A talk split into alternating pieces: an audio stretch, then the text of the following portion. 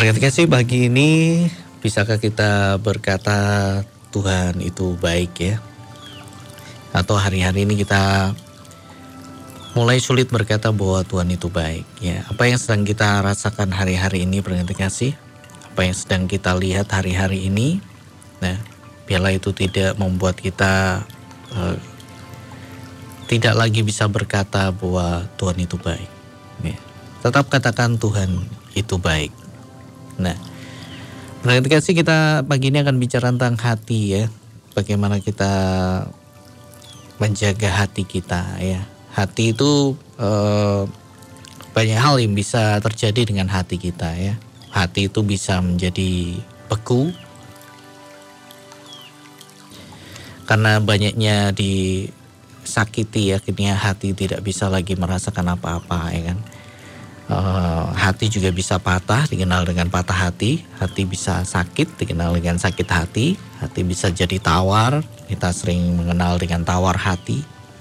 Hati juga bisa uh, menjadi teguh dan kita mengenalnya dengan teguh hati. Berarti kasih. Ada banyak hal yang bisa terjadi dengan hati ya.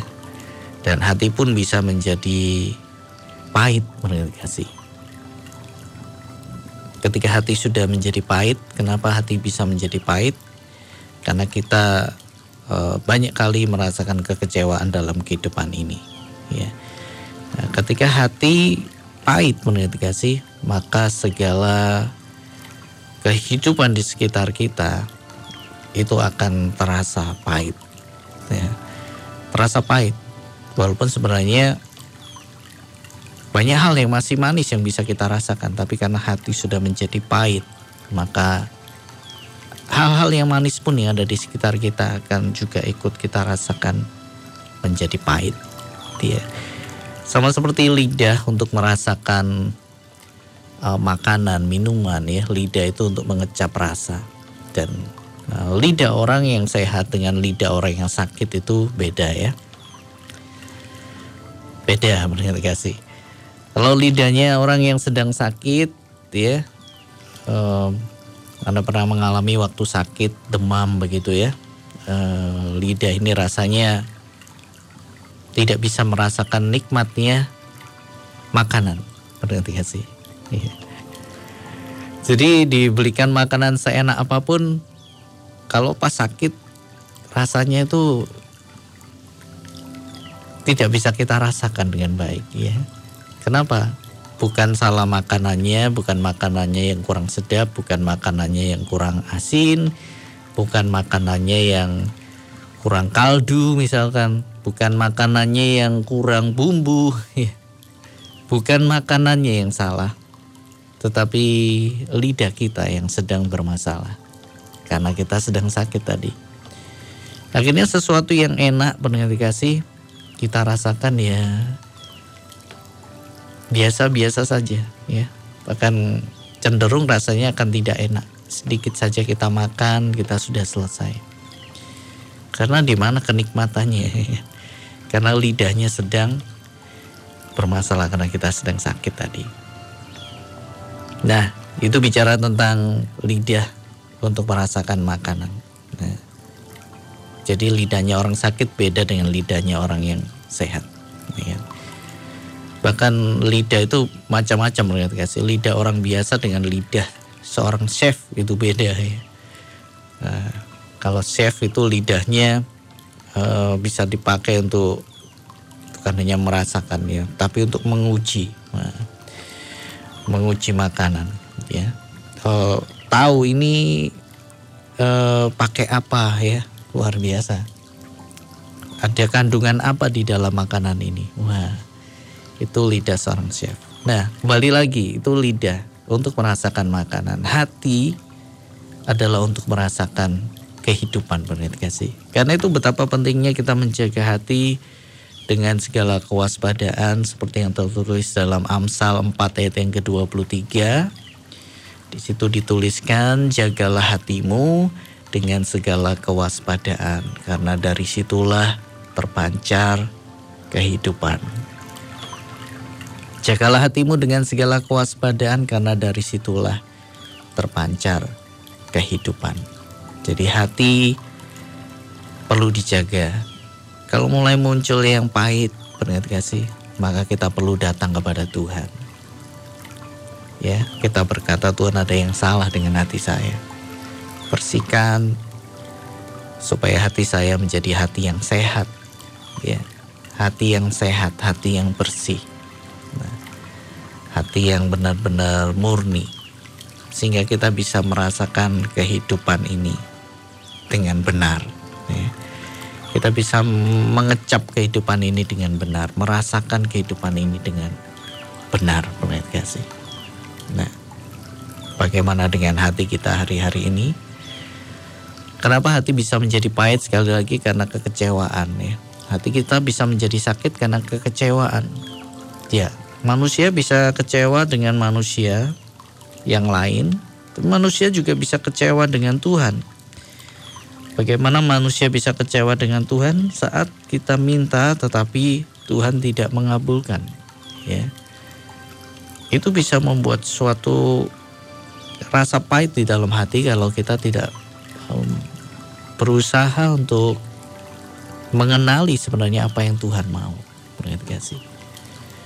Ketika kita berharap pertolongan dan Tuhan tidak ya kunjung menolong ya bisa muncul rasa pahit dalam kehidupan kita kalau kita tidak menjaganya. Karena itu jaga hati dengan segala kewaspadaan karena dari situlah terpancar kehidupan.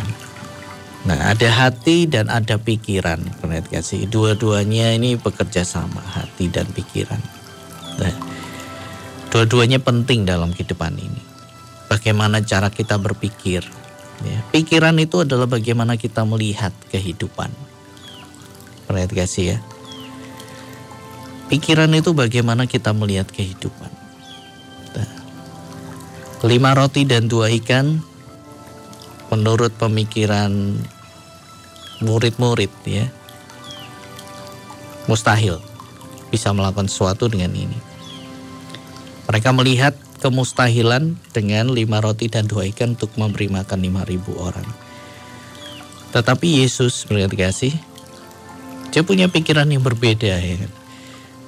Dia lihat lima roti dan dua ikan bukan dia melihat sebuah kemustahilan, tapi dia melihat ini adalah satu suatu hal yang mungkin terjadi. Ya.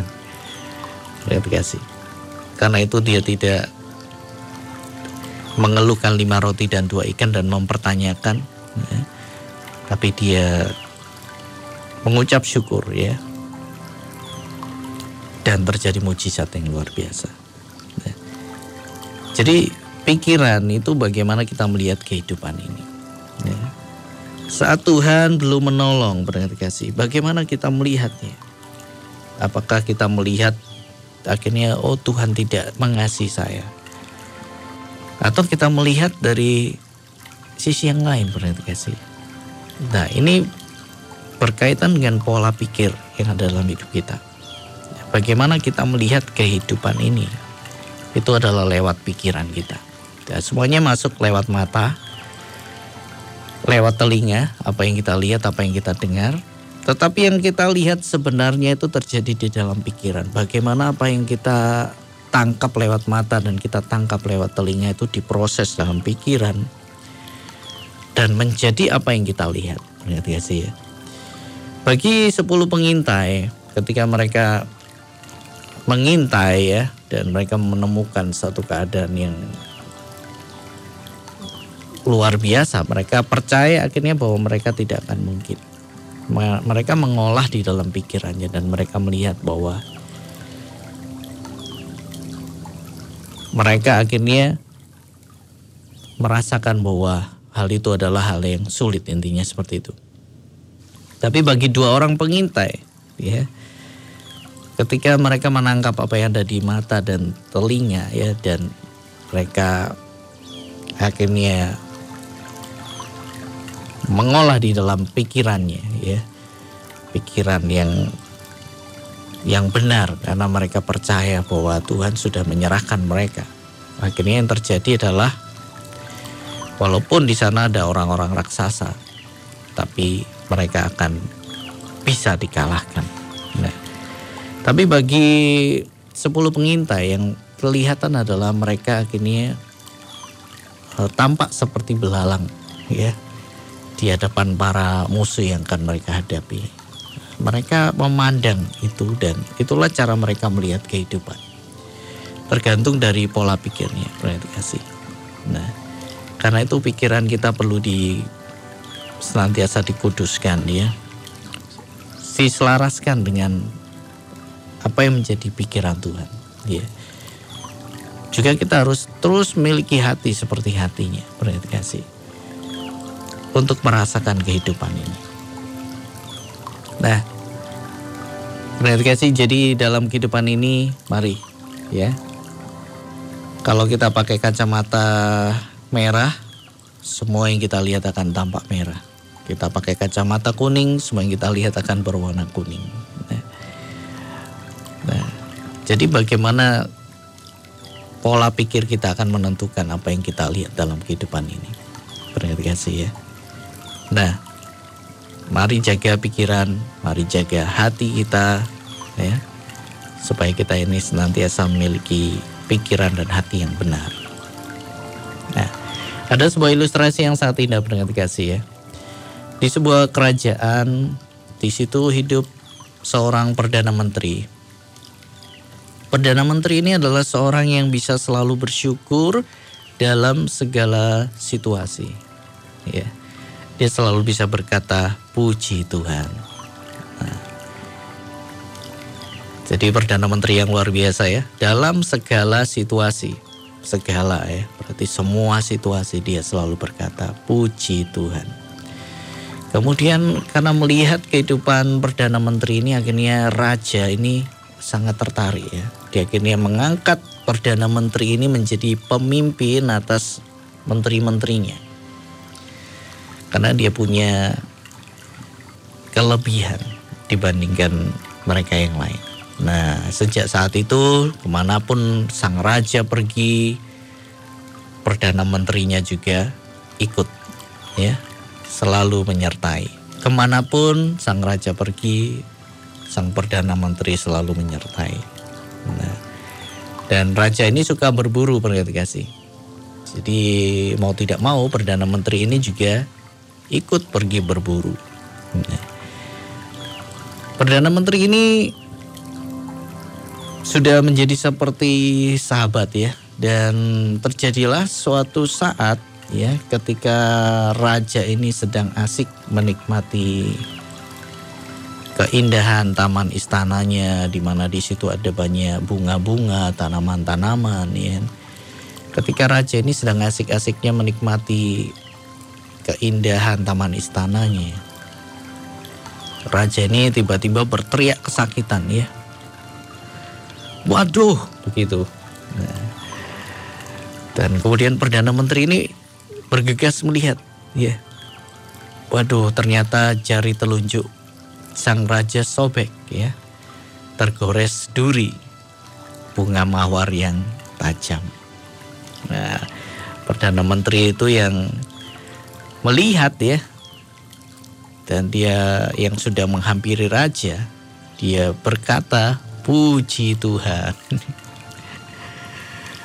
ya kan Perdana Menteri tadi terkenal dalam segala situasi berkata puji Tuhan. Nah raja ini jari telunjuknya tergores duri bunga mawar yang tajam.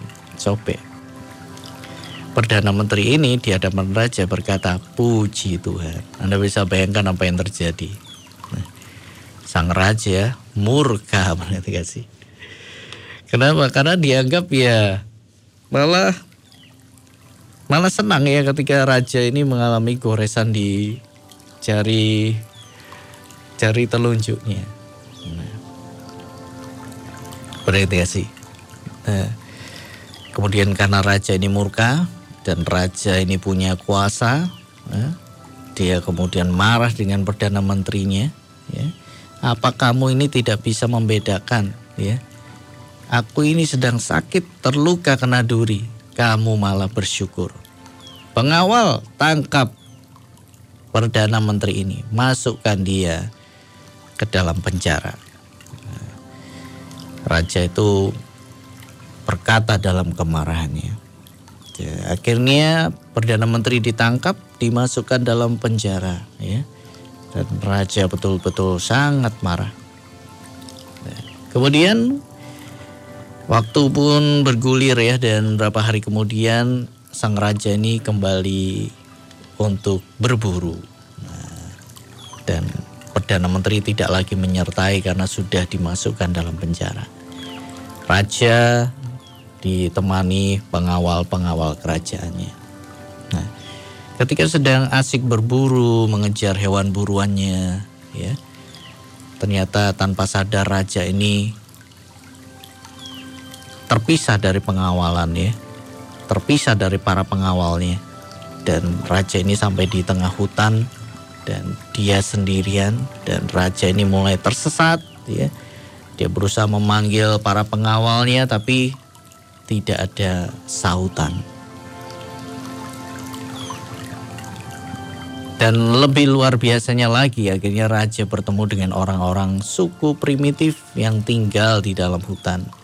Ya, raja itu akhirnya ditangkap dan akhirnya akan dijadikan korban persembahan untuk dewa mereka. Nah, sebelum dibakar ya, kepala suku ini minta kepada anak buahnya untuk memeriksa raja ini yang akan dijadikan korban bakaran kepada dewa mereka. Akhirnya raja ini diperiksa mulai dari rambut sampai ujung kaki. Nah, semuanya normal ya, baik, sempurna. Nah, kemudian pemeriksaan itu terus dilakukan ya, sampailah di bagian tangannya. Dan sang kepala suku terkejut ya dan menggeleng-gelengkan kepala ya karena ternyata mendapati bahwa di bagian tangannya ada goresan luka. Nah, sang kepala suku ini terkejut dan akhirnya menyuruh membebaskan raja ini karena kepala suku menilai tidak layak ini dijadikan korban kepada dewa karena ada cacat, ada luka tangannya korban untuk dewa mereka harus bersih dan tidak boleh ada luka. Nah, kemudian setelah lepas ya, raja ini sangat bersyukur ya. Puji Tuhan ya. Dan sesampainya di istana, raja ini langsung berlari ke penjara menemui perdana menterinya. Ya. Dan raja meminta maaf dan dia ceritakan semua apa yang sudah dialami. Perdana Menteri tadi ketika mendengar cerita raja ini dia kembali berkata, "Puji Tuhan." Bersyukur dalam segala keadaan. Nah, ini sebuah ilustrasi yang sangat indah pendengar kasih ya. Jadi raja ini ketika tergores dia melihat bahwa ini bukan suatu hal yang baik ya. Karena itu dia tidak berkata puji Tuhan. Tapi Perdana Menteri itu ketika tahu sang raja tergores jari telunjuknya, dia bisa berkata puji Tuhan karena dia melihat bahwa selalu ada hal yang baik ya di balik semua yang terjadi. Ya, bagi raja ini adalah satu satu kemalangan ya. Tapi bagi perdana menterinya ada sesuatu yang baik di balik ya luka yang dialaminya. Ya, ini tergantung bagaimana kita melihat kehidupan ini, pendengar kasih. Nah, hari ini mari kita belajar pendengar kasih ya. Ya, seperti perdana menteri ini, ya. Memiliki cara melihat kehidupan dengan benar. Dan dia punya hati yang benar juga, pendengar kasih. Hari ini masihkah kita bisa berkata Tuhan baik ya. Jadi kalau kita hari-hari ini merasakan semua yang kita lihat ini pahit dalam kehidupan bisa jadi bukan sekeliling kita yang pahit tetapi hati kita yang sedang sakit. Benar kasih. Ya, hati kita yang sedang sakit dan butuh dipulihkan oleh Tuhan. Saat hati kita disembuhkan oleh Tuhan, kita bisa merasakan ya kehidupan ini. Ada yang manis, ada yang pahit ya. kita kembali bisa merasakan. Nah, kalau orang sakit semua akan terasa pahit. Tapi kalau hati kita sudah pulih, kita kan kembali bisa merasakan bahwa hidup ini ada manisnya. Hidup ini juga ada pahitnya, tapi semuanya indah. Kita mulai bisa merasakan kembali. Nah, kalau hari ini hati kita sudah tidak bisa merasakan ya, semuanya terasa pahit. Bahkan yang manis pun dirasa pahit, berarti hati kita sedang sakit, pendengar kasih. Karena itu biar Tuhan yang menyentuh hati kita hari ini, menyembuhkan hati kita, sehingga kita mulai bisa merasakan kembali kehidupan ini. Dan dalam hal yang kita rasakan, entah itu manis ataupun pahit, ya, kita bisa tetap berkata puji Tuhan, karena di balik segala yang terjadi selalu ada rencana Tuhan yang indah, berarti sih.